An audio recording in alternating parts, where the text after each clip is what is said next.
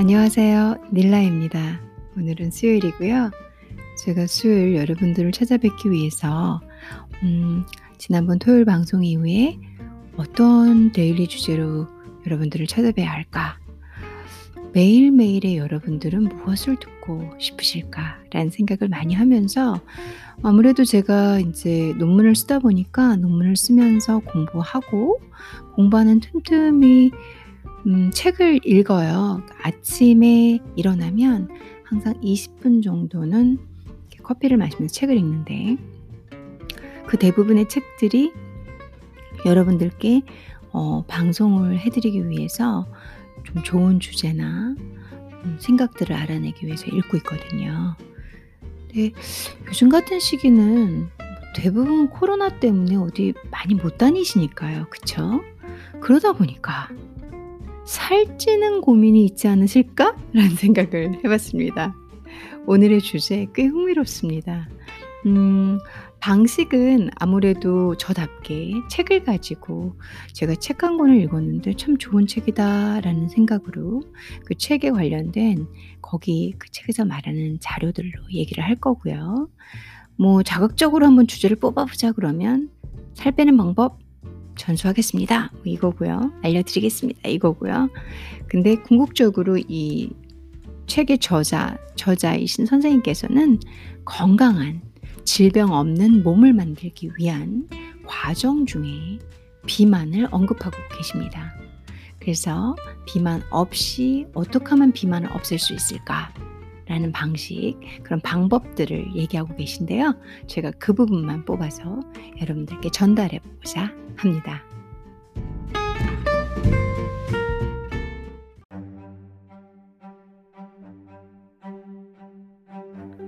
그렇다면 오늘 제가 살 빼는 방법 알려드리려고 하는데 어, 그 책이 무엇이냐면 유태우의 질병 완치라는 책입니다. 뭐 저랑 1도 상관없는 분이시고요. 아 제가 예전에 아주 오래전에 샀던 책인데요. 어, 그 당시에 이제 질병 완치해서 어, '몸이 좀 건강해지고 싶다. 아프고 싶지 않다.'라는 건강에 대한 욕구가 있었어요. 그래서 음, 꽤 됐어요. 그때 사서 이제 다 한 권을 읽고 최근에 이제 코로나가 막 다시 유행하니까 제 책장을 뒤적뒤적 보다가 유태우의 질병 완치 책이 있더라고요. 그래서 이 닥터께서 쓰신 책을 다시 읽은, 읽은 게 되는 거죠. 읽다 보니까 어 그래, 그래. 어떻게 보면은 기본적인 내용들로 잘 구성되어 있는 책이라고 보시 뭐 그러니까 '특별한 게 없는 얘기일 수도 있다.' 이런 소리겠죠. 하지만 어 사람들은 그리고 저를 포함한 모든 사람들은 가장 쉽고 가장 정석을 외면한 채 특별한 방법을 기대할 때가 많거든요. 그래서 이분도 책 한 권 꽤 두툼한 책으로 구성을 해 주셨고 질병 완치라고 얘기 제목에 달려 있는 것처럼 질병을 완치하기 위해서는 이렇게, 이렇게, 이렇게 해 가 가는 것이다. 근데 질병을 할 완치하려면 그러니까 몸이 건강한 상태가 되려면 우선 우리는 적정 체중이라는 게 있잖아요.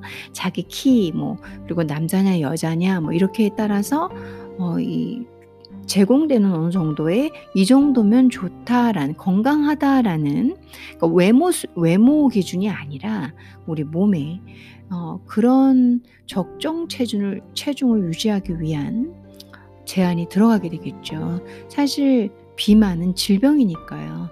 그래서 비만은 질병을 일으키는 아주 기본이 되는 어떤 근간을 깔아두는 거기 때문에 이분도 비만을 언급하고 계십니다. 여러분들께서 혹시 비만이 아니신 분들은 뭐 상식 이게 질병 완치를 위한 책이고 또 그런 어떤 건강서 가이드 책이기 때문에 상식서라고 할까요? 그래서 알아두시면 좋은 내용들이 많이 있고 또 기본적인 내용도 있고 그래요.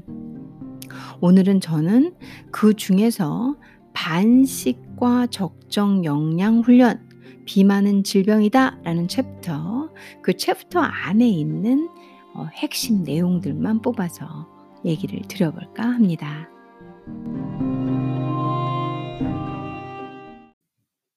유태우 선생님의 다이어트 첫 번째 방법, 반식으로 배고픔을 즐겨라. 반식. 의외로 복잡하지 않아요. 식사의 반을 드셔라. 그리고 좀 더 상세하게 설명을 하고 계시는데 음 선생님의 환자분들이 선생님께서는 유태우 다이어트라고 해서 프로그램을 하셨었나 봐요. 저는 뭐 해본 적은 없는데요. 책에 써 있어요. 전국에서 300만 명에 가까운 사람들이 실행을 했대요. 유태우 선생님 유명하시죠? 그 오리온의 닥터유 그 상품들 아시죠? 그거랑 관련된 선생님이세요. 음 그 선생님께서 해본 이 유태우 다이어트를 을 진행하신 이 프로그램을 많은 사람들이 했었나 봐요. 근데 이 유태우 다이어트의 핵심은 반식이래요. 그래서 식사의 반만 드시는 거예요. 여러분들이 비빔밥을 가서 드실 때 어 반찬도 나오고 국물도 나오고 뭐 좀 많이 나오잖아요, 이것저것. 그걸 다 통합해서 반. 선생님의 환자분이 그러시더래요. "저는 밥을 반을 덜어냈고 먹 먹었는데요. 살이 빠지질 않아요." 이렇게 얘기를 하셨대요. 그러니까 선생님께서 어 "혹시 반 밥만 반을 덜어내셨나요?" 그게 아니라 "모든 음식의 반을 안 드셔야 됩니다." 이렇게 말씀을 하셨다고 하시는데 그쵸. 이 밥만 반 반을 먹는 게 아니라 나머지 이제 짜디 짠 음식을 다른 반찬 같은 걸로 다 채워서 드시면 안 되시고요. 이것저것 쪼끔 쪼끔씩 다 양을 줄이라는 말씀이시죠. 사실 여러분들 중에서도 다이어트 하시는 분들은 '아 그래 내가 음식량을 줄여야 돼, 줄여야 돼.' 이런 건 다 알고 계실 거예요. 특별하지 않아 보이지만 유태우 선생님의 다이어트의 가장 핵심 기는 그냥 저희들도 다 알고 있을 법한 흔한 걸 세우고 계세요, 반씩. 근데 저희가 인제 이걸 다 알고 있어도 하지 못하고 또 책에서 보면 '그래.' 하다가 또 며칠 하다가 또 못하고 그러잖아요. 그래서 선생님께서 말씀하시는 게 반씩으로 식사를 줄이는 걸 하면서 배고픔을 즐기라고 말씀을 하고 계세요. 저희가 "아유 음식 남기면은 안 돼요. 벌 받아요." 뭐 이런 기타 등등의 생각으로 자기 타협을 하면서 이제 드시려고 하시는 건데 그게 다 드시고 싶어서 하시는 말씀이시고 다이어트하는 기간만 식사를 양을 줄여라 이런 얘기죠. 그리고 인제 몸이 정상화되고 위가 줄면은 식사량이 더 늘지 않을 테니까. 그럼 전 밥만 먹으면 너무 배가 고파요. 그러니까 그 배고픔을 선생님께서 명언을 날리신 건데요. 배고픔을 즐기란 말 정말 어려운 말이거든요. 다이어트하고 싶고 비만이어서 무게를 빼고 싶으신 대부분의 사람들 이 이걸 클릭하고 혹시나 하는 마음으로 '뭔가 뾰족한 수가 있나?' 하고 기대하시는 분들 배고픔 즐기시는 분들이신가요? 사실 저조차도 저는 어 제 키에 어 쪼끔 약간 마른 상태의 그 무게를 유지하고 있는데요. 근데 배고픔을 즐기는 건 저도 쉽지 않아요. 전 하루에 3끼 플러스 간식까지 해서 4끼 정도를 먹는데요. 배고픔을 즐기는 사람이 뭐 4 끼까지 먹겠어요? 그쵸? 근데 제가 배고픔을 즐기려고 해요. 언제? 저녁에. 다이어트를 목적으로 그러니? 아니에요. 다이어트를 위해서 제가 배고픔을 즐기는 건 아니고요. 건강을 위해서. 제 소화 그리고 제 수면의 질. 저는 저녁에 과식을 하거나 음식량이 많이 위에 남아 있으면 잠을 잘 못 자요. 그래서 배고픔을 즐기려고 계속 노력해요. 어려워요. 지금 방송하고 있는 이 저녁 시간 제가 현재 한국 시간으로 8 시가 좀 넘었거든요. 이 시간에도 배고파요. 저는 저녁 식사를 6 시면 끝을 내고요.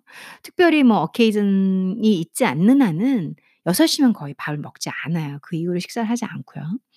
근데 매 많이 배고픈데 억지로 참지는 않아요. 많이 배 많이 배가 고파요. 오늘같이 방송을 제가 좀 진행을 한 2 시간 정도를 하겠죠. 수정하고 고치고 뭐 이러면서. 방송을 해야 되는 이런 날은 너트류 요렇게 대체품을 좀 찾죠. 무조건 굶지는 않아요. 저는 다이어트를 하는 사람이 아니니까. 너트류나 뭐 사과 4분의 1쪽 그리고 뭐 계란 1-2개 이렇게 그렇게 먹죠. 근데 위에 오래 남아서 제 수면의 질을 방해할 정도까지는 먹지 않으려고 해요. 저도 의지와의 싸움이에요. 배고픈 걸 못 참는 애가 그냥 '아 그래도 내가 건강해야지. 아 그래도 내가 잠은 잘 자야지.'라는 나만의 어떤 철칙을 위해서 배고픔을 즐기려고 의식적으로 계속 생각의 전환을 일으키려고 해요. 이거는 이 닥터 유 선생님께서 인제 유태우 선생님께서 하고 계시지는 않지만 제가 어 제 케이스랑 플러스 시켜서 선생님이 제안하시는 다이어트법과 그리고 제 생각을 플러스 시켜서 example로 써서 막 설명을 드려 보면 즐기시려고 본인이 스스로 이유를 만들어 내고 타협을 찾아내야 되고 그리고 내가 왜 이걸 해야 되는지 배고픔보다 더 강한 이유를 부여하셔야 돼요. 멘탈 플레이죠. 그러니까 결국은 음 그래야 반식을 하시면서 배고픔을 즐기셔야 그럼 정말 누구든지 다 빠져요. 안 빠지는 분들 난 그래도 안 빠 뭐 유전적인 이유나 어떤 크로닉 아 크로닉 만성 질환이나 이런 분들은 좀 예외시겠지만 그렇지 않다고 하면 정상 건강인이라면 대부분은 빠져요. 여기서 제일 어려운 건 반식까지도 하실 수 있어요. 반식을 꾸준히 하시다가 '먹고 싶다, 먹고 싶다, 먹고 싶다.' 하시면 나중에 폭식이 되는 단점은 있지만 이 반식을 하시면서 여러 가지 합당한 이유로 내가 '아 난 당뇨에 안 갈 거야. 나는 날씬해질 거야. 나는 건강해질 거' 모르겠어요. 여러분들이 세운 여러 가지 목적에 의해서 본인이 설득이 되고 강한 의지에 부합이 된다면 이 배고픔, 식사를 줄인 후에 남는 그런 허전함, 배고픔을 즐기시는 단계가 된다면 성공적으로 원하시는 목표, 체중으로 가실 거라고 확신해요. 운동도 너무 중요한데요. 운동을 하지 말라는 게 아니라 이것도 제 얘기입니다. 음. 근데 운동을 하시면서 식이 식이요 요법 그러니까 기존 지금 여러분들이 체중이 과하거나 비만이거나 하셔서 어 체중을 줄이고자 하시는 분들은 식이요법을 병행하지 않으면 체중이 이렇게 잘 막 미친 듯이 여러분들이 원하시는 다이내믹하게 내려오지는 않아요. 그렇다고 해서 뭐 급격하게 굶고 어쩌고 저쩌고 하는 건또뭐 많은 이 피해가 있죠. 네 여러분들이 스스로에게 이 지금 어떻게 보면 선생님도 반식이라는 강한 실행법을 말씀하고 계시는데 또 멘탈적인 면에서 배고픔을 여러분들이 스스로 인지하고 그걸 참 참는다? 즐기 참는 건 정말 안 되죠. 즐기시는 단계로 가신다면 어 살 빠지실 거라고 생각해요. 이것보다 더한 수는 없을 것 같아. "에이 뭐야. 네 얘기 지금 7 분까지 들었는데" 뭐 제 얘기는 아니지만 저는 오히려 설명을 못 해 드리고 있지만 어 뾰족한 건 아니네. 근데 여러분들요 유튜브 보시고 저 진짜 어 전 이 제 책장 그 큰 책장 한 면이 다 건강 서적이거든요. 거기서 건강 서적에서 "비만은 질병이다."라고 얘기하고 있고 비만을 멀리해야 하는 이유들을 너무 많이 쓰고 있는데 그건 고로 이제 식이요법인 다이어트 그리고 여러분들이 인제 하셔야 되는 뭐 운동 기타 등등 운동도 뭐 종류가 되게 다양하죠. 여러 가지를 제시하는데 그 와중에 이 식사 줄이고 뭐 어떤 음식을 먹어야 되고 이런 거 얘기 안 하는 건강해지기 위해서 살을 빼는 다이어트를 얘기 안 언급 안 하고 있는 책은 없어요. 그래서 어 여러분들께서 다이어트를 하셔야 한다면 그리고 그게 건강상의 이유라면 너무 좋을 것 같아요. 근데 '나는 이미 뭐 몇 킬로인데 지금보다 좀 더 빼서 마르고 싶다.' 그건 인제 진짜 강한 의지가 필요하시죠. 이미 먹는 거 이미 먹는 것도 쪼끔 많이 드시는 분도 아니실 텐데 더 줄이셔야 되잖아요. 그 거기까지는 제가 인제 잘 모르겠지만 여러분들의 선택이시니까. 근데 인제 "비만이다." 여기 이 유태우 선생님의 지금 제가 읽어 드리는 어 이 내용은 질병 완치라고 해서 건강하게 살아가는 과정 어그 과정 중에서 비만은 반드시 제거해야 하는 것이기 때문에 어 비만을 어떻게 제거하는지 다이어트법을 쭉쭉쭉쭉 써 가고 계시는 거예요. 여러분들 책 책이고 유튜브고 제가 아까 말씀드리려고 했다가 좀 쪼끔 다 다른 얘기는 했지만 어딜 보셔도 음 진짜 다이어트법 다 똑같아요. 결국은 덜 먹고요. 그다음에 가공식품 끊고요. 설탕 들어간 거 끊고 뭐 다 그렇잖아요. 많이 보시는 분들 실행은 내가 못해도 내가 늘상 그런 영상은 찾아보고 '요즘 그러고 있어요.' 하시는 분들 다들 아실걸요. 탄수화물 줄이고 가공식품 먹지 말고 자주 먹지 말고 저도 나름 반 전문가인데 뭐 건강 전문가, 반 반 다이어트 전문가 뭐 아무래도 건강을 정말 우선시 여기는 사람이다 보니까 뭐 너무 많이 책도 많이 읽고 정보도 많이 보고 유튜브도 보고 그다음에 책은 정말 서적은 많이 읽고 그러거든요. 그러다 보니까 아는 건데 음 음식 그 나쁜 거 몸에 나쁜 거 정말 먹지 말라 그러고 요즘 또 키잖아요. 핵심 키로 떠오르고 있는 거 인슐린. 인슐린 조절 잘해라. 인슐린을 건드리는 건 당 음식, 달달한 아이들. 어 그거를 인슐린 스파이크를 올리지 않기 위해서 어 뭐 간헐적 단식도 많이 나오고 그쵸? 그리고 인제 단백질 먹고 단백질 위주로 식사를 하고 요즘에 또뭐음 지방 높은 뭐 이런 음식을 좀 먹어 봐라. 뭐뭐 키토제닉 뭐 기타 등등 너무 많이 나오고 있잖아요. 그런 모든 것들이 다 식이요법을 건드리고 있는 거고. 그래서 여러분들께서 여러분들께서 스스로 자기 몸에 맞는 방식을 찾아가시긴 하셔야 되는데요. 근데 제일 기본적인 건 유료 다이어트 프로그램의 핵심이라잖아요. "반씩 적게 먹어라." 이런 얘기죠. 적게 드시는 거 힘드시겠지만 실행을 해 보시고 스트레스를 꾹 참지 마시고 즐기시는 거.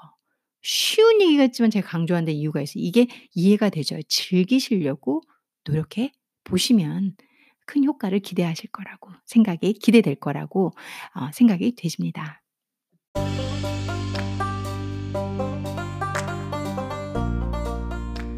유태호 선생님께서 어 그 제가 읽고 있는 책의 238 페이지에 보면 유태우 다이어트의 핵심 지침 요런 알짜 정보 진짜 중요하잖아요. 고게 조그만 박스로 들어가서 "이렇게 이렇게 하시면 됩니다." 하는 지침이 7 가지가 있어요. 제가 한번 읽어 드려 볼게요. 여러분들에게 큰 도움이 되시길 바라는 마음에서. "일하는 시간의 10%는 휴식에 사용한다." 이렇게 나와요. 그쵸. 다이어트를 할 때도 일을 할 때도 여유가 필요한 것 같아요. 그래서 "일하는 시간의 10%는 휴식에 사용한다."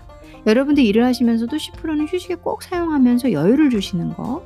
그리고 두 번째는 다이어트 중에는 술을 끊는다. 중요하죠. 어렵죠. 그죠? 뭐 저는 술을 안 마시니까 너무 좋은데 그러니까 이런 다이어트 life 조금 이렇게 건강한 life에 접근해 있는데요. 술 좋아하시는 분들은 이거 되게 어려워하시더라고요. 그래서 제 선배가 명언을 하나 말했는데 다이어트를 성공한 사람들은 있잖아. 뭘 해도 다 성공해. 이렇게. 그 정도로 어려운 게 다이어트겠죠. 지금 말하고 있는 선배는 어 다이어트 갑 중에 갑이에요. 그분이 아마 유튜브 하시면 유튜브 할 유튜브는 귀찮아서 못 하겠다 그러시는데 유튜브 하시면 아마 100만 뷰는 그냥 클릭할 거예요. 키 167, 88kg에서 167에 48kg를 유지하시는 분이에요. 내려왔어요. 88에서 48. 40kg 감량. 대단하죠. 지금은 보면 그냥 딱 말랐어요. 마른 몸인데 좋대요 본인은. 지금도 뭐 저 식사 예전 에피소드도 가끔 얘기했는데 왜냐면 너무 대단하신 분이다 보니까 그 정도 급은 돼야지 언급할 거리가 되잖아요. 그래서 이게 뭐 40kg를 쫙 빼고 어 지금도 조금 식사해서 1kg 불었다. 뭐 48, 49 갔다. 뭐 이러면 바로 다이어트 들어가세요. 그냥 바로 절제. 대단하신 것 같아요. 그래서 그분이 그러셨어요.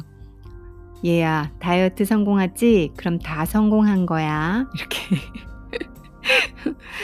자, 세 번째는 "운동은 하루에 30 분이면 충분하다." 이렇게 얘기하시네요. "운동은 하루에 30 분이면 충분하다." 천천히 선생님이 다이어트 인제 비만은 질병이라고 말씀하시니까 비만을 제거하는 방식이 이렇게 예 다이어트법을 얘기하고 계시는데 거기에 조금 더 설명이 부가될 것 같아요. 네 번째로는 "물을 많이 마신다." 다 아시는 다이어트 하시는 분들, 다이어트 영상 찾으시는 분들, 다이어트 맨날 성공 못해서 계속 보시는 분들은 이 말 늘 들으실 거예요. 근데 물을 많이 마시는 게 정말 중요한 게 저 같은 경우도 건강하지 않을 때 물을 많이 안 먹었어요. 근데 지금은 건강한 편인데 어 지금은 저도 하루에 1.5 리터에서 2 리터를 의식적으로 먹고 있어요. 의식적으로. 배분해서. 예 하루에 몇 시부터 몇 시까지 이 정도로. 안 그러면 물 먹을 시간이 자주 없거든요. 다섯 번째, 처음 하루는 굶고 그 뒤에는 반씩 먹되 새끼를 일정한 양으로 유지한다. 유태우 선생님은 새끼를 얘기하고 계시네요.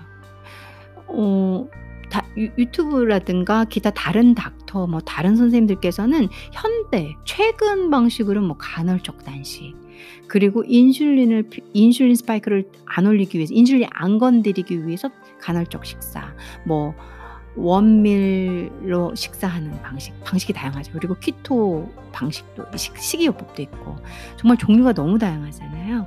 근데 선생님께서는 세 끼를 일정한 양으로 먹으라는 방식을 얘기하고 계세요. 여러분들에게 맞는 걸 찾아가셔야겠죠. 어, 제 조금 전에 말한 제 선배, 선배는 어, 하루에 한 끼 식사를 하세요. 그 독하게 40kg 빼신 분 있잖아요. 167에 88kg에서 167에 48kg를 유지하시는 이분은 어, 하루에 한 끼 식사를 하시고 공복 운동 걷기 걷기 10km를 매일 하세요. 비가 오나 눈이 오나 매일 정말. 그래서 그분이 뭐든지 다 성공하시는 것 같아요. 결국은 엄청난 미인, 미인이시지 뭐 날씬하시지 독하시니까 그렇게 빼셨으니까 사업도 성공하셨지 뭐다 그런 것 같아요 지금 보니까 어, 여러분들께서 이제 식, 식사가 세 끼가 맞으시는지 한 끼가 맞으시는지 간헐적으로 몇 시부터 몇 시까지 뭐 이런 게 맞으시는지 찾아가 보시는 게 중요할 것 같아요. 여섯 번째는 매일 칼슘 우유 한 잔, 생야채 세 개를 먹는다. 이렇게 얘기를 하셨네요. 선생님은 이렇게 얘기하셨는데 저도 건강한 편이거든요. 그리고 과체중도 아니고 저는 우유는 먹지 않아요. 예, 하루에 우유를 꼭 먹는 사람도 아니고 우유를 좋아하지도 않고 어, 그런데 저도 뭐 몸에 특별한 문제 없어요. 그저께 선생님 저 제 주치의 만나서 제가 이제 건강 체크를 받았는데 그게 크다 크다 커다란 문제는 없었거든요. 어, 그리고 비만도 아니고요. 일곱 번째는 식사는 20분 이상 한다. 아까 말했던 거. 식사를 아까 제가 말씀드렸나요? 식사를 천천히 꼭꼭 씹어서 해라. 어, 이런 말을 하셨거든요. intro에 선생님께서. 그래서 식사를 30분 이상 빨리 먹지 말고 그냥 금방 먹고 다시 금방 일하러 가고 이러지 말고 최소 20분 이상 30분 정도 식사를 하는 습관을 들여라. 이렇게 말씀을 해주셨거든요. 이제 그 얘기를 강조하고 계시는 거죠. 유태우 다이어트의 핵심 지침은 이렇게 일곱 가지로 나누는데 많은 다이어터 혹은 많은 닥터들의 의견과 교차하고 있죠. 핵심은 적게 먹고 물 많이 마시고 그리고 좋은 거 챙겨 먹고 골고루 식사를 이렇게 나눠서 조금 조금씩 하는 게 중요하다 이런 말씀인 것 같아요. 자 그렇다면은 선생님께서 그 다음에 뭐라고 두 번째로는 뭐라고 말씀 이게 두 번째인가요? 두 번째로는 뭐라고 말씀하고 계시냐면 쓴 만큼이 아니라 쓸 만큼을 먹어라 이렇게. 그러니까 이 내용이 제가 다 읽어보니까 이런 내용이에요. 여러분들은 아침 굶으, 시고일 하루 종일 하시고 저녁에 와서 저녁에 아 나 오늘 엄청 피곤했어 야 배고픈데 집에 와서 밥 해 먹어야겠다고 저녁 크게 드시는 분들 계시잖아요. 그런 portion으로 식사를 하지 마시고 오히려 선생님의 방식은 아침 portion이 조금 더 커요. 그래서 미리 오늘 하루 종일 일할 오늘 하루 종일 여러분들이 기초 대사량 플러스 조금 일하는 어떤 대사량이 있을 거 아니에요. 그 양을 미리 먹어두라는 얘기죠. 그래서 아침을 돌려서 돌려서 아침을 조금 많이 먹고 점심 저녁은 조금 조금씩 적게 먹어라. portion이 뭐 예를 들어서 아침이 2면 점심 저녁은 1, 1 이런 식으로 저녁을 크게 포션을 잡지 말고 아침을 좀 잡아라. 이런 얘기더라고요. 읽어보니까. 저희가 많이 얘기하는 강하게 살 조금 강하게 빼고 싶으시면 저녁 먹지 마라 이런 말 많이 하잖아요. 그런 것처럼 어, 새끼의 이 분할을 하실 때 아침에 조금 더 든든히 드시고 그러면서 하루 에너지를 계속 일하시고 움직이시고 자전거 타시고 뭐뭐 뭐 저기 이동하실 때 버스 타실 수도 있고 걸어가실 수도 있고 그러면서 쓰시는 양을 미리 좀 땡겨서 쓰시다가 그리고 이제 그 배, 배부름이 좀 남아 있을 거 아니에요. 그래서 점심 저녁 간격에서 식사의 양을 조금 줄여 보시는 방식을 얘기하고 계시는 거죠. 쓴 만큼이 아니라 쓸 오늘 하루 쓸 만큼을 먹어라. 고로 아침 식사를 조금 더 포션을 잡아라. 다르죠? 아침 식사를 굳이 안 먹어도 된다. 이런 닥터도 저는 봤거든요. 그리고 또 뭐 아침을 의외로 드시고 그 다음에 나중에 점심 겸 저녁 뭐 브런치를 드시는 브런치를 드시는 분도 계시고 하루에 2식 하시는 분도 있고 1식 하시는 분도 있고 지금 유태호 선생님처럼 세끼 하시는 분도 있고 여러분들에게 맞는 방식 다 읽어보시고 공부해 보시고 그리고 또 직접 전문의나 닥터도 찾아가 보시고 내 몸이 딱 맞는 게 있어요. 그걸 찾아가시는 게 제일 중요한 것 같아요. 그런데 그 와중에서도 늘상 가공식품, 그 다음에 어, 설탕이 많이 들어간 거, 과일도 지나치게 많이 먹지 말라는 어, A 닥터 선생님의 얘기를 제가 들었거든요. 왜냐면 이제 과당이니까 당이 많으니까 그래서 여러분들께서도 뭐 그런 전문 지식 플러스 나는 세 끼가 좋다, 두 끼가 좋다, 한 끼가 좋다. 그걸 맞춰가 보시는 테스트를 해 보세요. 가장 효과적인 나의 다이어트법이 뭔지. 그게 제일 중요할 것 같아요. 쪼끔만 쉬었다가 다시 설명을 드려 볼게요. 그다음 세 번째로 아주 중요한 다이어트 방법인데요. 제목이 뭐냐면 선생님께서 "폭식은 참아서 온다."라는 타이틀로 얘기를 하고 계세요. 폭식이 뭐 혹시 다이어트 하시거나 실패 계속하셔서 '또 괜찮은 방법이 없나?' 이런 뭐 심각한 부분들까지 하시는 분들 가셨던 분들 폭식은 다 겪어 보셨을 거예요. 이 폭식이 뭐냐면 선생님께서 이렇게 얘기하고 계세요. 선생님이 아주 짧게 쓰셨는데 어 이건 그냥 있는 그대로 읽어 드려도 될 것 같아요. 제가 요약해서 설명하기보다는. 왜냐하면 다이어트를 할 때 큰 실패의 원인이 폭식이니까. 그래서 그 좌절감에 '아 나 이거 하면 하면 안 되는데, 하면 안 되는데. 아 몰라. 먹고 싶어. 또 먹어야지, 또 먹어' 이 진짜 이런 과정을 겪다가 보면 악순환에 악순환이 되잖아요. 그래서 선생님이 그 부분을 전문이시니까 어 적어 놓으셨으니까 제가 한번 읽어 볼게요. 이 폭식이 인제 외적인 요인이 있다고 말씀을 하시고요. 그 하지만 숨겨진 가장 중요한 이유는 자신의 욕구를 참는 데 있다. 다들 아시죠? '아 나 절식해야 돼. 나 그만 먹어야 돼. 반식해야 돼.' 뭐 반식은 사실 상당히 그 바람직한 건데도 적게 먹는다는 거에 스트레스를 받으실 수 있어요 충분히. 그럼 '난 더 먹고 싶은데 참 아 나 오늘 오늘도 반식, 반식 더 반만 먹어야지.' 하면 이게 스트레스가 돼서 '더 먹고 싶다, 더 먹고 싶다.' 하면은 먹는 거 생각하고 뭐 먹는 영상 보고 그러다 보면 나중에 폭식으로 오게 되죠. 그쵸? 그래서 자신의 욕구를 참는 데 있다라는 거죠. 먹지 않으려고 참아왔던 욕구가 한데 모여 있다가 한꺼번에 폭발하는 게 이 폭식이죠. 폭식이 재발하는 사람은 대부분 다이어트에 실패합니다. 그쵸? 폭식의 좌절감이 더 참아야 한다는 초조감을 만들고 그러면 다시 또 무너져 버리고 마는 악순환이 반복되기 때문입니다.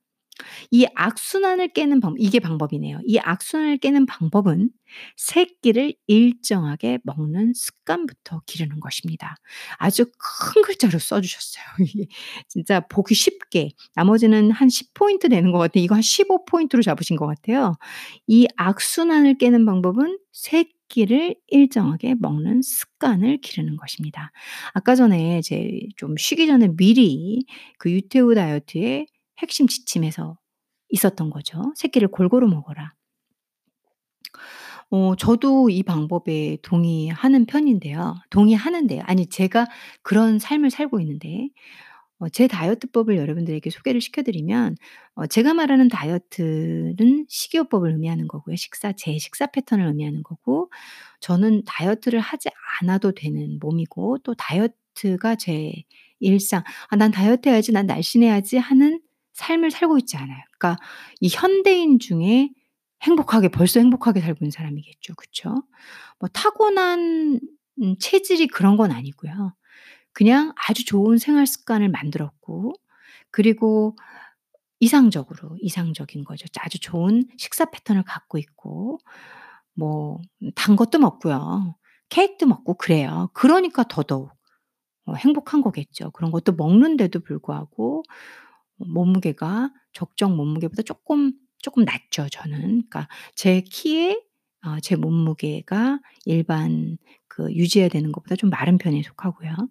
그리고 어 제 방식이 아무래도 그렇게 만든 것 같아요. 근데 저가 제가 하는 이 다이어트 식이요법은 전 3 끼를 먹어요. 그러다 보니까 폭식 제가 막 폭식 이렇게 한 적도 없고 그렇게 할 이유도 없고. 근데 예전에 아주 어렸을 때 그 이렇게 지금 지금은 성숙한 거죠. 나이에 맞게 성숙해 가고 있는 단계인데 건강이 우선이니까. 제가 제 삶의 모토는 행복이에요. 근데 행복하기 위해서 건강이 넘버 1 이다라는 걸 깨달은 나이, 깨달은 사람 정말 성숙한 거죠. 그쵸?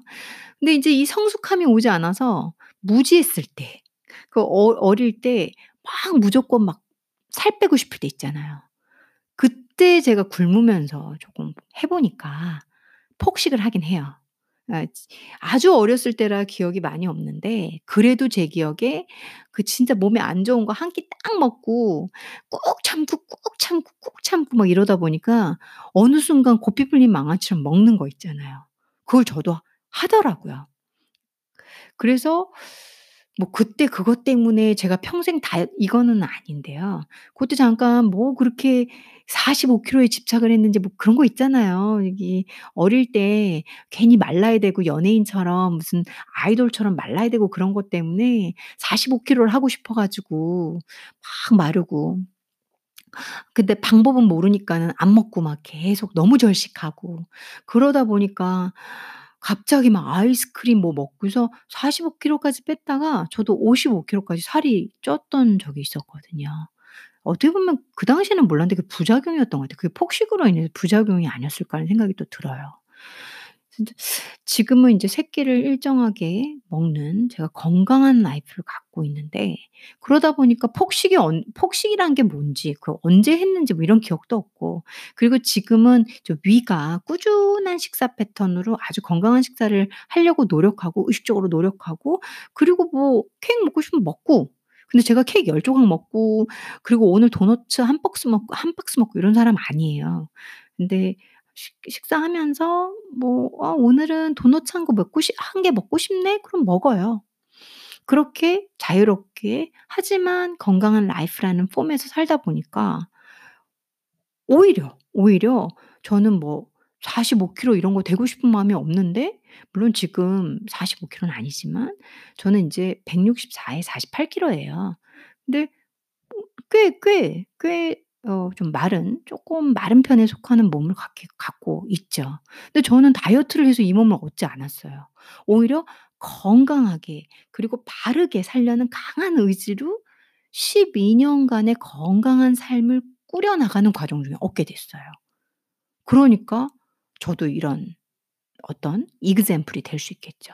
그래서 여러분들께 유태우 선생님의 다이어트법 선생님이니까 닥터시니까 어 여러분들에게 신빙성을 드리기 위해서 좀 더 책을 갖고 말씀을 드리고요. 그리고 저 개인적으로 A라는 제가 개인이라면 건강하게 살고 그러면서 뭔가 쟤는 스트레스 받지 않는데 날씬한 것 같아 하는 사람 '어 부럽다.' 혹시 이렇게 생각하신다면 제 경험담을 들려드리면 건강한 삶을 살기 위해서 그거에만 포커스를 맞췄어요. 어 그러다 보니까 3 끼도 쪼끔 쪼끔 챙겨 먹고 처음에는 뭐1끼 많이 먹고 과자도 1 봉지 먹고 뭐 이런 게 있었지만 '아 이 과자가 몸에 안 좋구나. 뭐 가공식품이구나.' 이런 걸 계속 의식하고 책을 많이 읽고 자각을 하면서 제가 생각을 바꿔간 거죠. 그러니까는 과자 3 봉지 먹을 거를 뭐1 봉지 먹고 그리고 '아 그래. 이 이게 도대체 뭐가 뭐가 이렇게 좋아. 예전에는 라면을 뭐 하루 하루에 2 번 먹었다면 지금은 1 주일에 1 번 먹을까 말까?' 뭐 이렇게 변해간 거죠. 참으시나요? 아니에요. 음 근데 먹고 싶을 땐 먹어요.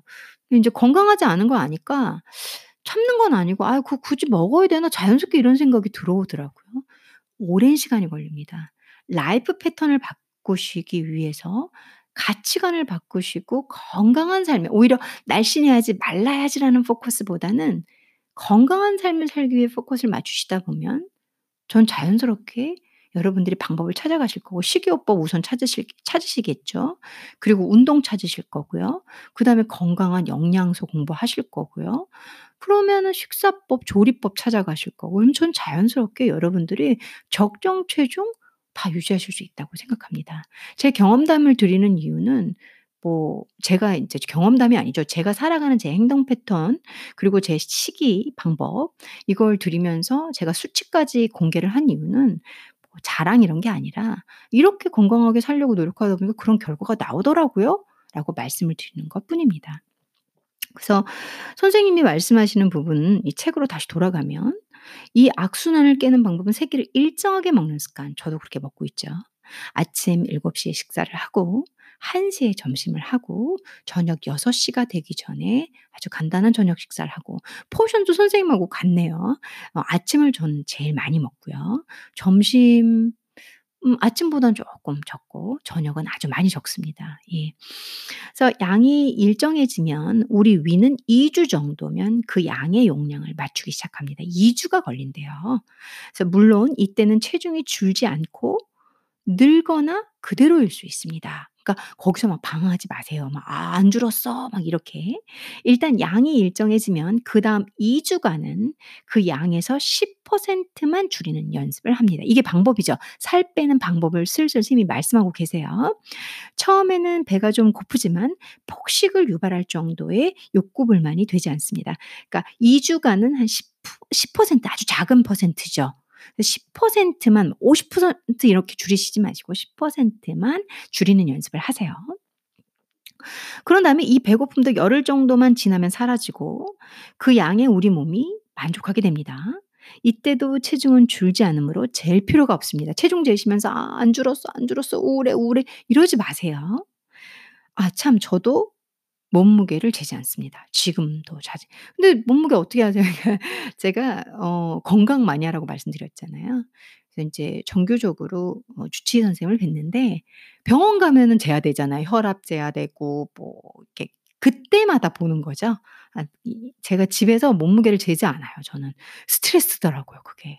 옛날에 그 어릴 때 꼬꼬마일 때막20 살, 22살 막 짧은 치마 입어야 되고 다리 날씬해야 되고 저도 막 45 킬로 그45 킬로가 왜 그렇게 중요하다고 그거 그렇게 노래를 불렀는지 모르겠어요. 그래서 음 그런 몸무게 유지하려고 맨날 몸무게 올라가는 거예요. 몸무게에 의 의해서 우울했던 제 20 대. 아 정말 돌리고 싶어요. 제가 왜 그렇게 살았는지. 중요하지 않습니다. 그래서 선생님께서 "이때도 체중은 줄지 않으니까 잴 필요 없고요. 이달 이렇게 한 달간 양을 일정하게 먹는 연습을 하면 다이어트를 다시 시작해도 폭식을 통제할 수 있습니다." 이제 2 주를 키로 보시네요. 한 2 주간 노력하는 걸. 어 마음이 급해 도저히 못 하겠다고요? 늦을수록 의외로 빨리 가는 법입니다. 명언이죠. 제가 요 부분은 어 선생 이 선생님의 말씀 그대로 읽어 드리는 게 좋을 것 같아서 읽어 봤습니다. 네 번째는 "자꾸 체중을 재면 체중 감량이 어렵다."라고 말씀하고 계세요. 그쵸? 체중계에 올라가셨다가 내가 원하는 수치, 기대치가 아니어서 '에 뭐 이래. 오늘 하루 종일 한 내가 1 시간을 러닝머신에 있었고 1 시간을 걸었는데 고작 유지? 어? 더 늘었다고?' 이러면서 '몰라 안 해.' 이러고 그날 폭식하신 분들 계시죠. 그래서 선생님은 인제 그 부분을 지적을 하고 계세요. 음 본인 이 다이어트 프로그램에 참여하시고 본인의 환자분들이 인제 케이스를 말씀을 하셨을 거 아니에요. 많이 들으셨겠죠. 선생님께서 오히려 무게를 막 계속 끊임없이 재다가 보면 더 그런 부작용들이 나오니까 어 무게는 이렇게 얘기하시네요. 책에 있는 부분을 아예 읽어 드릴게요. " 체중을 감량하면서 체중 재기는 일 주일에 한 번 정도가 적당하며 그것은 항상 같은 저울로 재야 합니다."라고 얘기하고 계세요. 그리고 선생님이 책에서 오히려 본인이 살 빠지는 걸 느낀다는 거죠. 뭐 얼굴 붓기도 좀 빠지고 뱃살도 좀 빠지고 그렇잖아요. 이렇게 사람들이 "어 너살좀살 빠진 것 같다?" 그리고 저는 제가 느끼는 게 뭐냐면 바지를 입으면 약간 헐렁해지는 느낌 아시죠? 이렇게, 이렇게 진짜 똑같은 사이즈가 약간 꼈는데 헐렁해. 그러면 그건 100% 빠진 거거든요. 저도 몸무게를 재진 않아요. 왜 그러냐면 아까도 요 앞전에서 제가 쉬기 전에 말씀드렸지만 저는 그 다이어트, 무게 그렇게 사는 게 아니라 그냥 건강한 습관에 의해서 이 제가 지금 갖고 있는 무게가 딸려온 거기 때문에 어 그게 부가물이에요 저는. 예그예 그래서 무게를 재면서 '오늘 몇 킬로지? 오늘 몇 킬로지?' 그렇게 살 이유가 없고 살 필요가 없고 저한테 중요하지 않은 거죠. 음 근데 "무게 어떻게 하세요?" 이제 그 주치의 선생님 뵈러 병원 가니까 그때 아는 거죠. 자 여러분들께서도 이 유태우 선생님의 방식이 맞는 것 같다. 나는 그래 나는 그 그게 맞을 것 같아 그러면 일 주일에 한 번씩 체중을 재 보셔도 된대요. 그렇게 재 보시고 나는 또 뭐 매일 재야지 속에 속이 시원해. 재봐야 돼. 0. 몇 그램도 재야 돼. 그러면 또 그렇게 하시면 되죠. 저 같은 경우도 예전에 다이어트 할 때 그때 아까 말씀드린 45 킬로 막 만들고 싶어서 그럴 때 매일매일 무게 올라갔어요. 그리고 쪼끔만 빠져도 그때는 인제 제 무게가 제 인 몸무게가 제 인생의 하루의 daily의 행복이니까 daily의 목표니까 daily의 everything이니까 그때마다 실망하고선 폭식한 적 많이 있었어요. 지금 생각해 보면. 어려서 인제 너무 기억에서 이렇게 희미해졌는데 말씀 드리면서 생각해 보니까 그런 적이 있네요. 음 요 부분은 짧게 다루고 넘어갈게요. 그다음이 "회식 때 남이 모르게 덜 먹어라." 이렇게 얘기를 그쵸. 직장 다니시는 분들 회식하신 회식하실 때 "그날 뭐1 킬로 늘었니? 2 킬로 늘었니?" 이런 얘기 저도 많이 듣거든요. 선생님께서 그걸 칼같이 지적을 하셨어요. 뭐라고 하시냐면 요 부분 재밌어서 읽어 드릴게요. "요즘은 많은 사람이 적게 먹으려고 부단히 애를 씁니다만 그러다 한 번에 한 번씩 폭식하게 되는 것이 바로 회식 자리예요. 회식에서 많이 먹는 이유는 첫 번째 음식이 맛있고 둘째 비싼 음식이라서 아깝고 셋째 남의 눈치가 보이고 넷째 먹는 것 외에는 달리 할 일이 없기 때문입니다." 정말 맞는 말이지 않나요? 회식할 때 오히려 그냥 음식에 포커스 맞추고 먹으면 되지 싫어하는 동료랑 얘기할 필요 없잖아요. 그리고 으좀 눈치도 보이고 너무 안 먹고 뭐 이렇게 "난 다이어트해, 다이어트해." 하면 또 눈치도 보이고 그러잖아요. 비싼 음식도 많이 있고 그날은 고기 먹을 때 많잖아요. 그쵸? 사실 고급 음식점에 가서 비싼 값을 치르고 먹 먹는 맛있고 귀한 음식인데 이를 남기려면 당연히 안타까운 마음이 들 것입니다. 거기다가 어렸을 때부터 "밥 1 톨이라도 남기면 벌 받는다."는 교육을 귀가 따갑게 받아온 터라 이런 성향은 아무래도 여성에게 더 강합니다. 그래서 반식을 잘 하다가도 고급 레스토랑이나 뷔페 가서 회식하면 이제 "폭식을 한다. 이 폭발한다."라는 얘기로 적고 계세요. 어 제 친구가 이 이 케이스에 딱 해당되는데 집에서, 집에서 그냥 부모님이 철저하게 너 농사 지은 분들의 피땀 이 이거 있죠. 밥1 톨을 못 남기게 한 음 그런 친구 집안이에요. 그래서 제 친구는 음식 남기는 꼴을 못 봐요. 이게 인제 이게 습관이다 보니까 뭐 절대 못 보고 그러다 보니까 이 친구도 괴로워요. 항상 통통해요. 통통 퉁 통통 퉁퉁 통통과 퉁퉁 사이. 뭐 저는 괜찮은데 본인이 건강적으로 인제 문제가 쪼금씩 지적된다 이러니까 살을 빼야겠죠? 근데 그게 어려운 거예요. 그래서 지금 선생님이 말씀하시는 것처럼 제 친구도 비싼 음식점 가고 뭐 이러면은 그냥 다 먹고 와야 직성이 풀리는 사람 있잖아요. 그 다 먹고 나서 또 후회하는 그런 악순환을 반복하는 거죠. 그래서 선생님께서 이렇게 얘기하고 계세요. 제 친구 얘기를 잠깐 삽입을 하긴 했는데 너무 똑같아 가지고. 어 "자 다시 좋은 요리를 먹으면서 '다 먹을까? 반만 먹을까?' 하는 순간으로 되돌아갑시다. 아무리 봐도 음식이 아깝다는 생각이 들 것입니다. 이때 자기 몸을 한번 내려다 보세요. 그러고는 '음식이 아까울까? 아니면 내 몸이 아까울까?'라고 질문해 봅시다. 자신의 눈앞에 놓여 있는 어떤 산의 진미보다도 내 몸이 훨씬 더 아깝고 고귀하지 않습니까? 그렇지 않나요 여러분들? 여러분들 이 얘기 들으시면서 이게 선생님 지 그대로 적은 거 너무 중요한 부분이라 의식의 전환이 필요한 부분이라 제가 읽어 드렸는데 전 딱 이렇게 살아요. 그러니까 저 음식 되게 좋아해요. 음식 되게 좋아하고 먹는 낙으로 사는 사람인데 그놈의 위가 작아 가지고 아 태생이 위가 그렇게 크지 않아요. 이게 저희 아버지 체질인데요. 뭐 몸인 것 같아요. 근데 저는 큰 포션을 그러니까 뭐 "맥주배 따로 있다." 뭐 이러잖아요. 술을 지금은 안 먹는데 그 대학교 때 좀 먹었었거든요. 근데 저는 인제 맥주를 마시면 뭐 음식이 안 들어가요. 아 안 돼요, 안 돼. 아무리 먹어도 늘어나지가 않더라고요. 다 이거를 이렇게 정리해야 되지 못 못하더라고요. 아 태생 자체가 그렇게 위가 큰 사람이 아니고 뭐 위를 늘리면 늘어난다고 그러는데 저는 진짜로 그게 안 되더라고요. 그래서 이렇게 보면은 항상 제가 제 자신에게 음식 이렇게 좋아하는 제 자신에게 얘기를 해요. "저거 먹어 너위 아프고 밤새 고생하고 뭐 어 저기 약 먹고 너 그럴래? 아니면 어 그냥 지금 좀 참고 속 편안하게 네 몸 아끼면서 오늘 넘길래?" 이렇게 저 제 자신에게 늘 얘기해요. "너 저거 먹고 아플래? 아니면은 안 아플래?" 이렇게. 어릴 때는 안 그랬죠. 뭐 아프고 안 아프고가 뭐가 중요해. 미가 제일 중요하지. 아름다운 게 제일 중요하지. 근데 지금은 어 이 선생님이 적으신 게 이해가 돼 주고 그걸 실행하고 있는 사람이에요. 정말 막 되게 맛있는 탕수육 와 중국 음식 너무 좋아하죠 저야. 침 넘어가네요.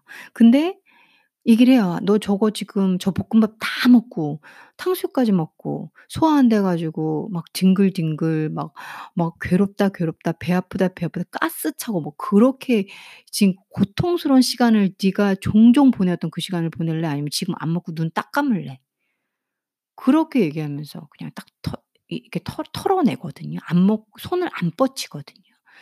어 여러분들이 지금 선생님께서 말씀하신 의식을 이거 다 방법 맞아요. 방법 맞고 이런 식으로 계속 배우시고 의식을 넣으셔야 되고 자각을 일으키셔야 돼요.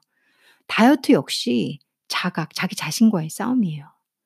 어 그래서 요게 와 닿으셨으면 좋겠네요. 그다음에 이제 선생님이 구체적인 방법도 적어 주고 계세요. 회식에서 어떻게 하면은 덜 먹고 어떻게 하면 다이어트를 하실 수 있는지.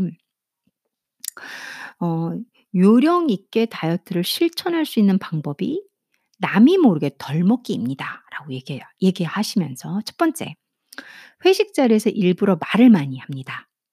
요 이제 유튜브 보면은 요렇게 뭐 하는 방법, 회식 자리에서 덜 먹는 방법 이런 거 다 나오더라고요. 선생님은 이렇게 글로 오리지널 뭐 오리지널이란다. 아날로그 스타일로 적어 주신 걸 제가 또 아놀 아날로그 방식으로 목소리로 전달을 해 볼게요. 전 진짜 아무리 생각해도 팟캐스트하고 유튜브 있으면 팟캐스트가 더 좋아요, 목소리로 전달하는 거. 유튜브는 제 스타일이 아니에요. 뭔가 많이 보여 드려야 되잖아요. 보여 드릴 게 없어서 이래요 사실은. 또 딴 딴소리 잠깐 하고 있는데 다시 돌아갈게요.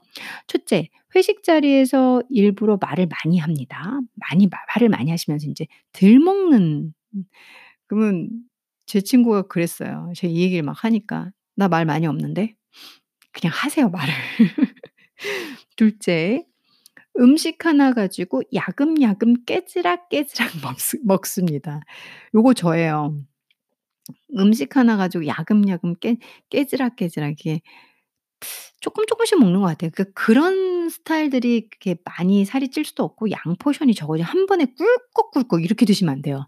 이거 거기다 안 씹으시고 막 굴꺽굴꺽 삼키시잖아요. 절대 안 돼요. 좋지 않아요. 그런 습관이 있으시면 고치셔야 되고요. 이게 쬐끔쬐끔쬐끔 눈에 띄게 그냥 의식적으로 음식 하나 가져 놓고 쪼개고, 쪼개고, 쪼개고 뭐 이런 거 있지. 이렇게 드셔야 되는 거예요. 셋째, 한 입 먹고는 반드시 수저를 내려놓습니다. 제 친구가 또 여기서 명언을 날렸어요. "한 입 먹고 야 됐어." 이렇게 "나 그그 방법 못 해." 이러더라고요.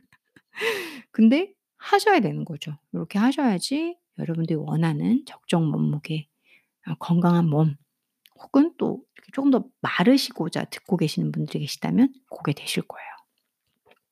넷째, 아예 처음부터 왼손으로 식사를 합니다. 인제 오른손잡이면 왼손으로 하면 되게 느리고 뭘 못하잖아요. 저도 오른손잡이거든요. 이건 몰랐네요.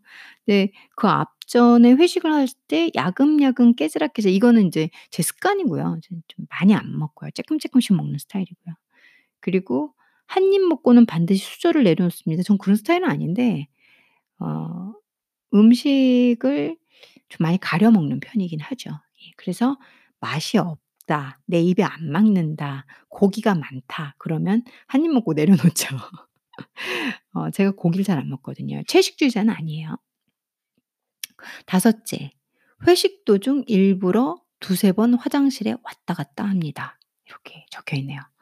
1 번부터 첫 번째부터 여섯 다섯 번째까지 여러분들이 실행을 하시면 회식 때 어 살이 덜 찌거나 안 찌거나 혹은 오히려 뺄 수도 있겠는데요.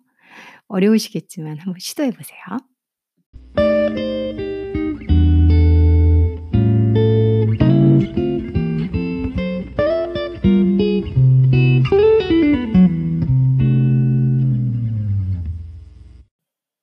자 그 다음은 "물만 마셔도 살이 찐다는 것은 거짓말이다." 라고 얘기하고 계시는데 제 친구가 이 말을 진짜 많이 해요. "난 물만 마셔도 살이 찌는 것 같아." 그런데 선생님께서 규정해 놓으신 내용이 제 친구랑 딱 맞아떨어지 지거든요. 그래서 제가 여러분들에게 아예 내용을 읽어 드리려고요. 짧은 내용인데 음 빨 빨리빨리 이렇게 요약을 해서 드리는 부분도 있고 읽어 드리는 부분도 있잖아요. 혹시 여러분들께서 이런 것에 해당이 되는지 한번 들어보세요. 자신은 물만 마셔도 살이 찌는 체질이라고 사 체질이라는 사람이 있습니다. 이 사람은 거짓말을 하는 것일까요? 아니면 진실을 얘기하는 것일까요? 적어도 자신에게 거짓말을 하는 것은 아닙니다.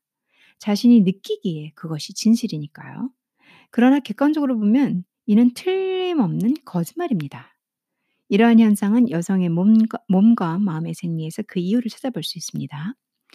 이러한 체질을 가졌다고 주장하는 여성들의 몸은 먹는 것에 너무나 익숙해져 있습니다. 그래서 실제로 먹었는데도 그것을 의식하지 못한다는 특징이 있습니다. 그래서 이거죠. 이게 중요한 부분이죠. 어 인제 이 자신이 뭘 먹었는지 그리고 먹었는데도 인식을 못하는 부분. 제 친구가 어 고도 비만이에요. 인바디를 했는데 고도 비만으로 나오더라고요. 그 친구가 딱 여기에 해당돼요. 키 160에 80 킬로거든요. 그래서 제가 여러분들에게 이걸 읽 읽어 드려야겠다. 혹시 진짜 비만이신 분들은 혹시 이런 생각으로 '내가 살이 안 빠진다.'라고 생각을 하고 계시다면 생각을 정정하셔야 돼요. 방식을 정정하셔야 되고 식습관을 다시 보셔야 돼요. 대표적인 예로는 조리하면서 맛보거나 먹기, 시식거나 음식 집어먹기, 남은 음식이나 아이들 먹이는 음식 같이 어 음식 같이 먹기 등입니다. 정식으로 식탁에 앉아서 먹는 것이 아니므로 먹었다는 기억이 나지 않습니다. 둘째, 먹은 것을 기억하더라도 스스로 먹었다고 생각하는 양과 실제 먹은 양의 차이가 납니다. 실제 먹은 양이 생각했던 양보다 항상 많습니다. 그러니까 제 친구 예신데요. 제 친구가 자기는 얼마 안 먹었대요. 그리고 제가 일부러 나열해 줘요. "너 너 이렇게, 이렇게, 이렇게 먹어서 생각보다 많다고." "그래?" 뭐 이렇게 얘기하거든요. 근데 살을 빼고 싶어 해요. 그걸 자각을 본인이 해야 되는데 제가 그렇게, 그렇게, 그렇게 제가 얘기를 해 줘야 되거든요. 그거는 그 친구는 혼자 자각을 못 하고 있다는 소리니까 어느 부분부터 내가 살을 빼야 되는지 뭐가 잘못됐는지 인식을 못 한다는 소리죠. 그쵸? 이거 지금 선생님이 되게 날카롭게 분석을 잘해 주신 거예요. 셋째, 스트레스 해소의 방법으로 음식을 먹습니다. 여러 가지 심리적 심리적 어 음 심리적으로 이렇게 먹는 음식은 기억나지 않거나 다른 사람에게 알리기가 꺼려집니다. 넷째, 음료도 물로 생각합니다. 물이 아닌 음료는 한잔 마시면 그 1.5배 정도의 물을 몸에서 빠져나가도록 하는 이뇨작용을 합니다. 중요한 자료죠. 정보죠. 기억해 두시면 좋을 것 같아요. 게다가 그 자체가 칼로리를 가지고 있으며 입을 자극하는 음료의 맛이 다른 음식을 더 먹게 하는 속성이 있습니다. 그러나 마실 때는 이것도 물처럼 느껴집니다. 반면에 이런 여성이 꼭 기억하는 것은 물 마시기입니다.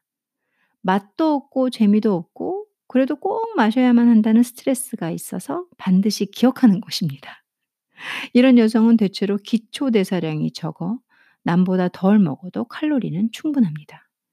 그런데도 남과 같은 양을 먹어야 한다고 생각한다, 생각한다면 그것이 바로 살찌는 원인이 됩니다. 정확하죠.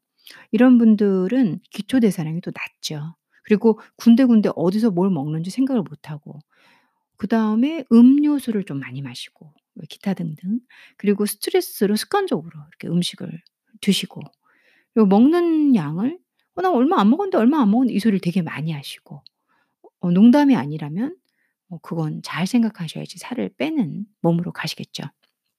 선생님께서 마지막으로 명언을 남기셨는데요. "내 밥그릇은 남의 밥그릇과 같지 않습니다." 어 사람들마다 기초 대사량이 다 다르고요. 음 운동을 꾸준히 하시고 건강하게 드시는 분들은 기초 대사량이 좀 높겠죠. 그래서 내가 하는 걸 어 난 나도 저렇게 먹으면 뭐 이렇게 남하고 똑같이 먹으면 안 되고 본인이 연소가 잘 되는 그런 몸으로 만드시는 과정이 건강한 습관이 되는 거죠. 지금 저처럼 그래서 꾸준한 운동을 해 주시고 어 다 어떻게 한 번에 갑자기 모든 걸 다 끊고 건강하게만 먹겠습니까? 아주 천천히 장기적으로 좋은 것들 그리고 식사에 불규칙한 식사에서 규칙적인 식사 패턴 만들어 가시면서 하다 보면은 어 칼로리를 잘 소비하고 그리고 연소를 잘 시키는 그런 몸을 갖게 되시면 살도 차 살도 잘 안 찌고 잘 빠지는 스타일이 될 거라고 봅니다. 선생님께서 "물만 마셔도 살이 찐다는 여성은 진짜로 물만 마시면 쉽게 살을 뺄 수 있습니다." 이렇게 얘기하셨어요. 그쵸? 물 다이어트로. 너무 재밌는데요. 어 선생님 개그감이 있으시네요. 다이어트로 힘드신 분들 그리고 지쳐 가시는 분들 귀를 쫑긋하고 '아 여기 비법이 나오나.' 하시는 분들은 요거 물만 마셔도 살이 찐다는 분은 물만 드시면 살이 빠지십니다. 기억해 주시고요. 어 그 다음 이 선생님께서 저염식을 얘기하고 계세요. 이 다이어트 방식 중에 하나인데요. 고거는 선생님이 쓰신 책 내용을 그대로 이제 전문 정보랑 이런 게 들어 있으니까 제가 읽어 드리면서 말씀드려 보겠습니다.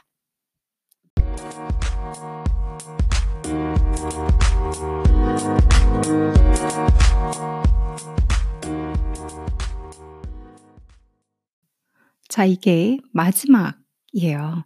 어한2 가지 정도 2-3 가지 정도는 더 있는데 어 나머지는 이제 건강한 생활 라이프를 위한 다이어트이기도 하지만 고런 가이드라인이 좀 더 크고 큰 부분이 아니라 제가 이 부분을 마지막으로 오늘 다이어트하는 방법, 살 빼는 방법 이런 자극적인 주제 아래에 가장 큰 거 제가 이 책을 선정하고 이 책으로 설 여러분들에게 어 말씀드리는 이유는 기본적으로 건강을 위한 다이어트를 제시하고 계시는 딱 이 닐라 스타일이기 때문에 어 그 많은 책들 중에서 선정을 해 봤습니다. "2 주 만에 입맛을 싱겁게 바꿔라."라는 내용이에요. 선생님께서 요렇게 얘기를 시작하고 계십니다. "여러분 설렁탕을 좋아합니까? 설렁탕을 먹을 때 소금을 넣어서 먹는 간으로 하루 3 끼를 먹으면 염분 섭취량은 보통 하루 15에서 18 그램 정도, 안 넣고 먹는 정도의 간이 하루 7-8 그램 정도 됩니다. 염분 섭취 과다는 한국인에게 가장 위험한 2 가지 질병 즉 위암과 고혈압의 원인이므로 우리 식생활에서 가장 먼저 고쳐야 할 식습관입니다.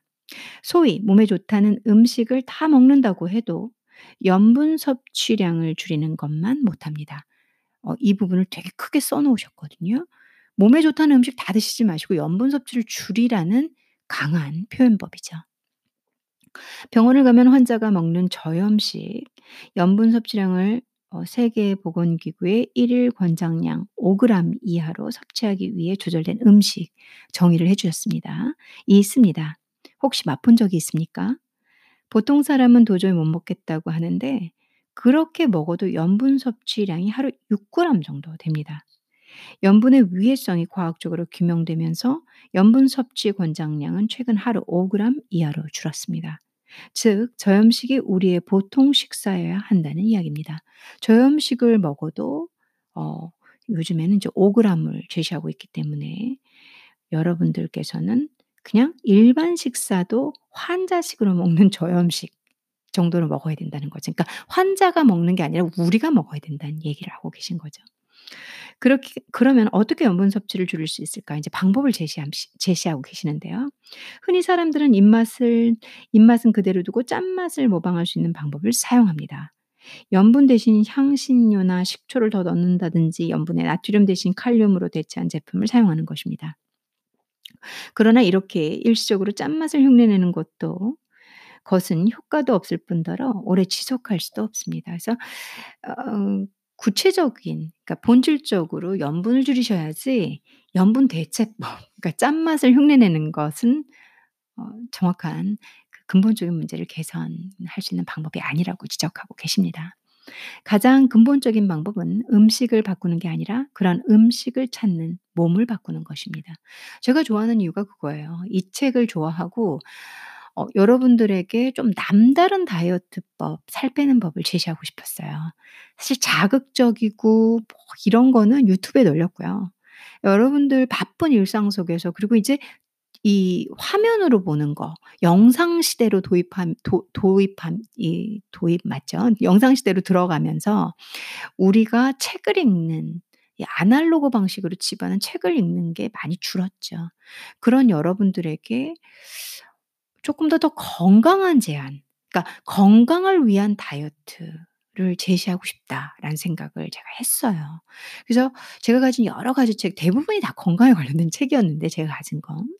그 중에서 어 읽기 편하고 이 듣기 편한 제가 어 청취자분들은 대부분이 한국 분들이시거든요. 그러다 보니까 한국 책을 선정을 해서 어 건강이 건강을 위한 다이어트 그러니까 의미 없는 다이어트나 지나치게 마른 다이어트 그 여러분들이 추구하는 그 많은 여성분들이 좋아하는 이렇게 마른 미를 위해서가 아니라 거 근본적으로 건강함을 추구하시다 보면은 건강해지시기도 하고 그리고 또 거기에 인제 입맛, 체질 또 습관이 결합되면은 마른 몸까지 가질 수 있는 야 약간 마른 몸까지 가질 수 있는 어 '그런 방법을 제시하고 싶다.'라는 제 개인적인 어 제 방송에 제가 추구하는 건강 그리고 본질적인 문제 그러니까 본질적으로 어 세대나 트렌드를 쫓아가는 것이 아니라 여러분들의 행복을 위한 자각을 알려드리고 싶은 그런 방송의 질에 제가 아 포커스를 맞추다 보니까 음 오늘 요런 책을 선정을 했습니다. 그래서 선생님께서도 가장 근본적인 방법 근본적인 거 중요한 거거든요. 이 뿌리 근본. 어 거기서부터 이 이런 음식으로 진짜 뭐 뭐 어떤 대체품, 대체품 이런 걸 찾지 말고 내 몸이, 내 몸이 짠 걸 안 좋아하는 몸으로 만드시라는 거죠. 그쵸. 그러면 문제가 해결되죠. 자꾸 어 '약 먹으면 살 빠지니?' 뭐 요런 방법이니 그게 아니라 내 몸이 건강한 라이프를 살다 보면 다이어트 그런 거 필요 없는 몸이 되거든요. 제가 여러분들에게 소신껏 어 요 방송의 에피소드에 제 주제 제 가치관을 좀 묻는다면 건강해지시길 바라는 마음에 의해서 마음에서 이 다이어트 중에서도 또 건강한 방식 이 아프지 않은 아프지 않는 길로 가다 보면 다이어트가 되는 그런 방법을 제안해 보고 있습니다. 즉 입맛을 싱겁게 바꾸는 것으로 약 2 주간만 훈련하면 쉽게 바꿀 수 있습니다. 선생님이 제시하는 건 2 주네요. 2주 우리가 트레이닝이 될 수 있는 시간. 그래서 오늘부터 다음 4 가지를 빼고 음식을 만들어 먹습니다. 바로 소금, 간장, 된장, 고추장입니다. 한국 어 저도 아찔한데요. 어 큰일 큰일 날 거죠. 어이 소금 빼고 간장 빼고 된장 빼고 고추장 빼고 어떻게 해야 되나? 어떤 음식에도 이미 소금이 들어가 아 이 있으므로 이 4 가지가 없어도 염분 섭취는 충분합니다. 그쵸? 저는 라면을 먹을 때 뜨거운 물을 2 컵 부은 다음 휘휘 저어 국물은 남기고 면 면발만 먹습니다. 어 저도 그래요. 어 저도 쪼끔 싱겁게 끓여서 면발만 먹는 편이네요. 선생님 책 읽고 따라하는 건가요?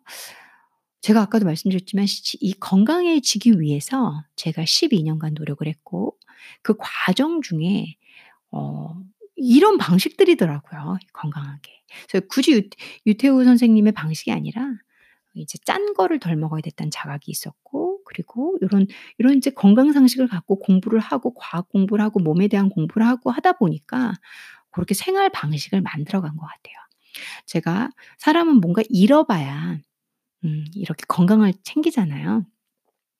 좀 몸이 쪼끔 아프던 시기가 있었기 때문에 그때는 사실 아까 전에 제가 몸무게를 말씀드렸죠. 그러니까 몸무게가 제일 자극적으로 귀에 쏙 꽂히니까 현재 44 킬로까지 어 44 킬로로 아로 몸을 유지했었어요. 그러니까 유지라는 말은 좀 그렇 그렇네요. 44 킬로였었어요. 그러니까 그 정도로 잘 먹지도 못하고 몸이 좀 안 좋아서 저는 건강을 찾기 위한 과정을 해서 48 킬로로 온 상태입니다.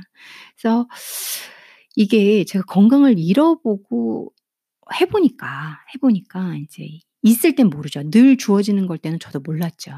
몸이 아프고 나서 건강해지기 위한 과정을 겪다 보니까 음 요렇게 찾아가게 되더라고요. 저도 요렇게 먹어요. 라면 먹을 때그 비슷하게 먹습니다. 국물은 안 먹고요.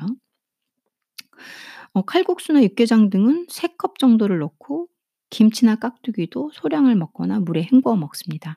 저는 이제 거기까지는 아닌데 원래 매운 걸 엄청 좋아했었거든요. 매운 거를 잘 안 먹으려고 해요. 매운 걸 잘 안 먹으려고 하고 김치도 많이 좋아했었는데 좀 먹는 게 양이 많이 줄였죠. 왜냐하면 위에 자극이 덜 가게 하려고 하고 너무 자극적인 걸 자제하려고 하다 보니까.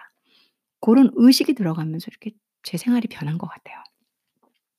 이렇게 2 주간만 아주 싱겁게 먹으면 입맛이 바뀌어 그 뒤에는 이전에 먹었던 음식이 너무 짜서 못 먹습니다. 벌써 힘들다고요? 건강은 선택입니다.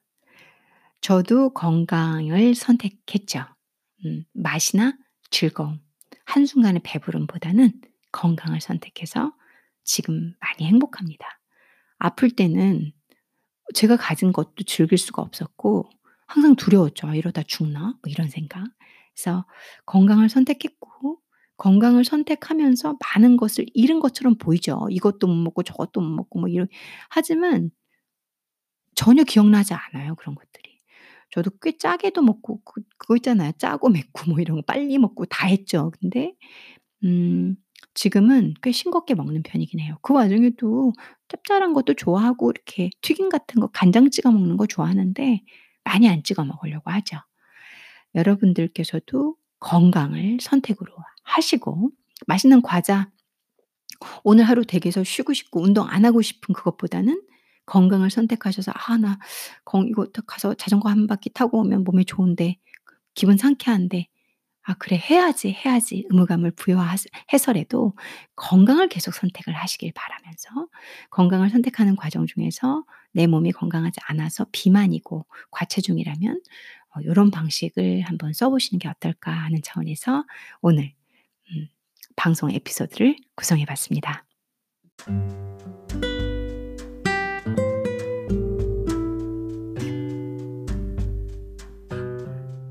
늦은 밤 방송을 마무리했습니다. 밤 11 시로 다가가고 있습니다. 오늘 이 건강에 관련된 다이어트 그리고 코로나로 인해서 여러분들이 계속 살이 좀 붓고 있다. 많이 붓고 계시다면 어 도움이 될 것 같아요. 자극적인 거는 없죠. 사실 다이어트라는 건 장기전이고요. 그리고 다이어트는 자기와의 싸움이고요. 다이어트는 인내심이며 근데 그게 지나치게 억제하다 보면은 또 폭식으로 갈 수 있으니까 그걸 절제하고 의식과 방식 기본적인 그 아주 근본이 되는 라이프 스타일을 바 바꿀 수 있는 방법들을 제가 찾아봤습니다.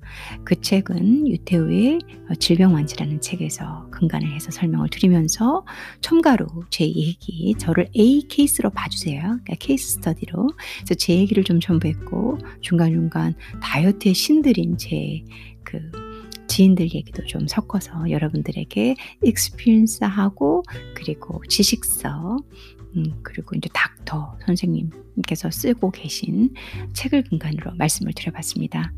주제는 건전하게 살 빼는 거고요.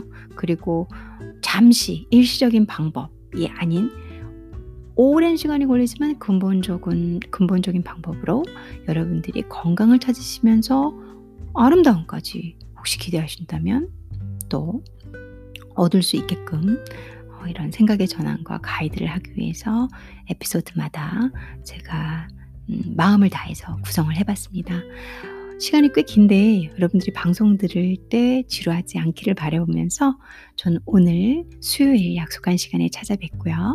이제 방송을 정리하고 여러분들과 다시 토요일에 어 만나는 시간으로 그때 좀 알찬 방송 준비해서 찾아뵙겠습니다. 건강하시고요.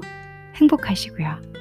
그리고 행복하기 위해 건강 꼭 챙기시면서 나머지는 여러분들이 원하시는 음 성취하시면서 행복한 삶, 많이 웃는 삶 그리고 저희 서로 서로 도우면서 항상 좋은 말 하는 그런 삶으로 살아가는 여러분들 개개인의 청취자 그리고 제가 돼 가도록 노력하겠습니다. 항상 청취해 주셔서 감사합니다.